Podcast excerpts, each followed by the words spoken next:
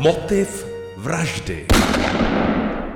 Vítejte u dalšího dílu podcastu Motiv vraždy, tentokrát s názvem Živá nebo mrtvá. Určitě to znáte z filmu, kdy někdo přežije díky tomu, že dělá, hraje, že předstírá mrtvého. To je případ i jedné z dívek našeho prvního příběhu. Bohužel její kamarádka takové štěstí neměla a útok vraha nepřežila.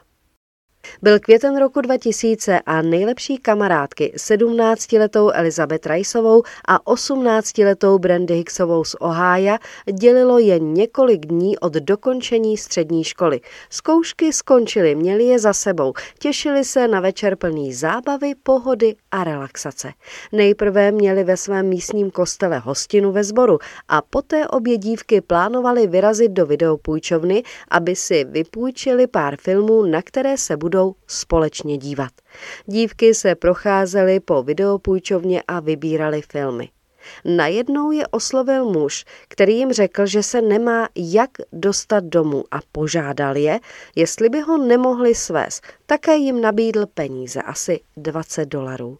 Obě dívky o tom krátce debatovali, diskutovali, protože se jim úplně nechtělo jet v autě s cizím člověkem ale zároveň byli věřící a chtěli pomoci. Často v kostele slýchávali pomoc bližnímu svému. Nakonec Brandy a Elizabeth souhlasili, že toho muže svezou a všichni nastoupili do auta. Asi po dvou kilometrech muž začal měnit své pokyny, kam chce jet. Dívky to znepokojilo. Zastavili a řekli, ať si vystoupí. A teď to muselo být hrozné, protože muž vytáhl zbraň. Chtěl po nich všechny peníze. Pak Brandy nařídil, aby pokračovala v jízdě. Obě dívky musely být strašně vyděšené, vystrašené. Brandy mu tedy vyhověla a jela, kam jí nařídil. Do pole na okraji města. Tam jí donutil zastavit a poté jí tkaničkami z tenisek přivázal ruce k volantu.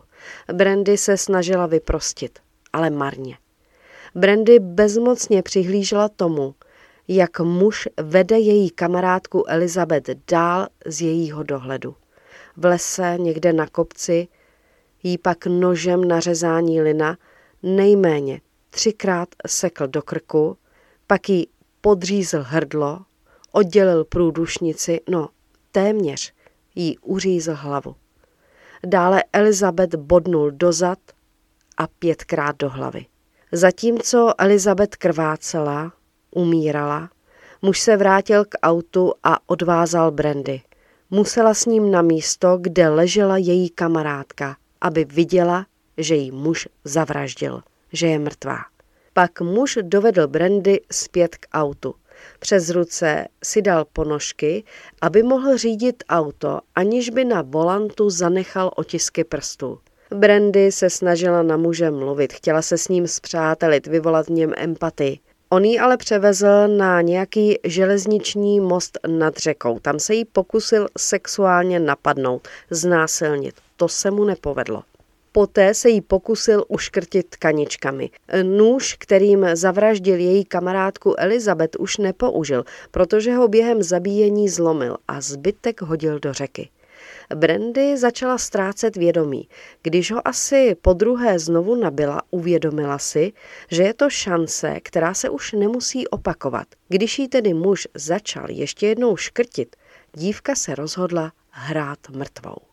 Je to zvláštní, protože srdce vám musí strašně bušit a také jí prý bušilo, ale instinkt jí říkal bojuj, bojuj o svůj život a tak se přinutila zůstat v úplném klidu, jak jen mohla.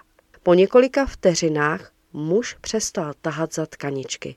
Myslel si, že se mu podařilo jí zabít. Myslel si, že zabil i tuto dívku, že zabil Brandy.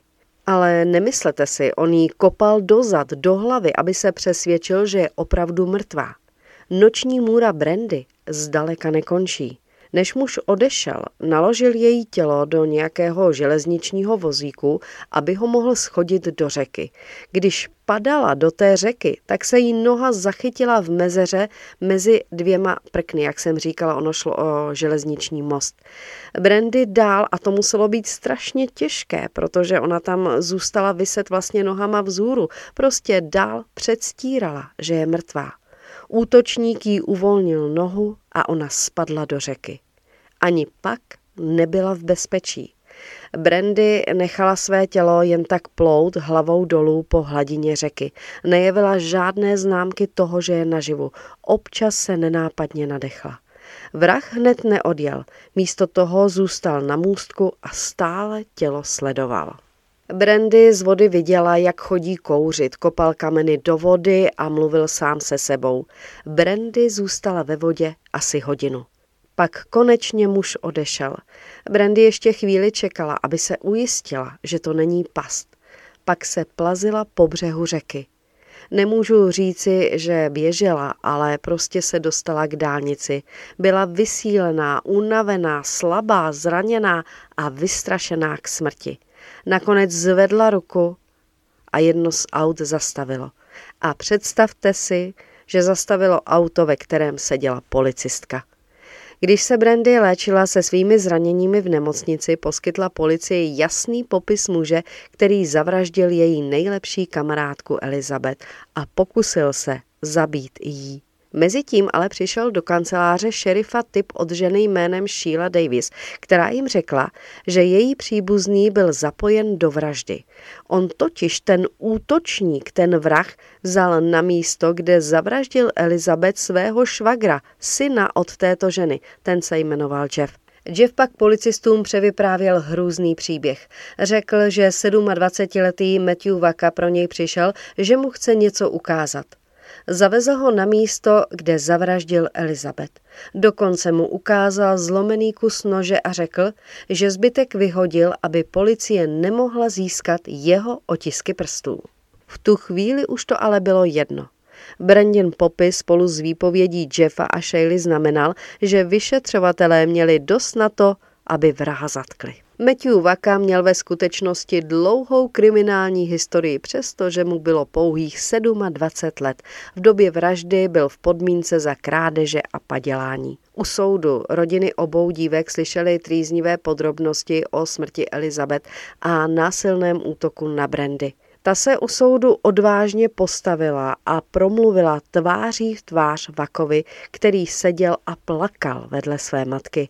Nakonec díky rodině Elizabeth i Brandy, které řekli, že mu odpustili a dokonce ta rodina Elizabeth se s ním po soudu setkala a modlila se s ním a také díky tomu, že se přiznal, nedostal Matthew Vaka trest smrti, ale 96 let, tedy do životí. Fotografie k tomuto případu opět na Facebooku a Instagramu jako motiv vraždy. A jako vždy se teď podíváme do Čech. Tehov na Benešovsku a rok 2012. 18. července se 20-letý Honza hodně opil. Možná proto si pak troufl na mladší dívku, kterou znal. Ta v té době byla v Tehově na prázdninách. Honza se rozhodl dívku znásilnit a zavraždit. A to při cestě ze zábavy. Šli spolu domů. Najednou jí začal škrtit. Dívka upadla do bezvědomí a on ji znásilnil jen pár metrů od domu jejich prarodičů. Když si myslel, že je mrtvá, což ona předstírala, naložil ji do auta a odvezl asi do 13 kilometrů vzdálené borovnice. Dívku pak pohodil poblíž kravína. Ta ráno vyhledala pomoc a vše ohlásila na policii. Až do 18. července 2012 neměl Honza problémy se zákonem a okolí o něm mluvilo jako o slušném klukovi. Pak přišel zkrat, který ho stál 10 let života za mřížemi. 18. červen 2020 Cheb. Je něco kolem půlnoci, když Bulhar Georgi Dimitrov zaútočí na ženu, kterou předtím krátce sleduje. Silně ji uhodí nějakým tupým předmětem, pravděpodobně kusem dřeva. Pak se jí snaží strhnout batoh ze zad. Žena začne utíkat a on ji dohoní. Opět ji několikrát udeří. Přestane až ve chvíli, kdy žena upadne na zem a předstírá, že je mrtvá. Dimitrov jí sebral 12 tisíc korun, které si nesla v batohu na zaplacení chemoterapie. Jak smutné, jak otřesné. Dimitrov se k činu nechtěl přiznat. Klíče, které patřily napadené ženě a on je měl u sebe, mu prý podstrčila policie. Pak zase tvrdil, že si napadení u něj někdo objednal. Dimitrov byl v Bulharsku už několikrát odsouzen například za loupež či znásilnění. U nás za tento trestný čin dostal 17,5 roku. A na úplný závěr odlehčíme. Na dva turisty v Jelonstonském národním parku zaútočil bizon. Jeden turista utekl, ale druhý, to byla žena, tak ta při útěku zakopla a spadla. Pak dělala, předstírala mrtvou. Zvíře zpomalilo a k ženě na zemi se přiblížilo. Nevím tedy, jestli bych dokázala zachovat klid. V každém případě bizon nad ní chvíli stál a pak odsválal. Konec dobrý, všechno dobré. Mějte bezpečné dny a naslyšenou. Motiv vraždy se Štěpánkou Šmídovou.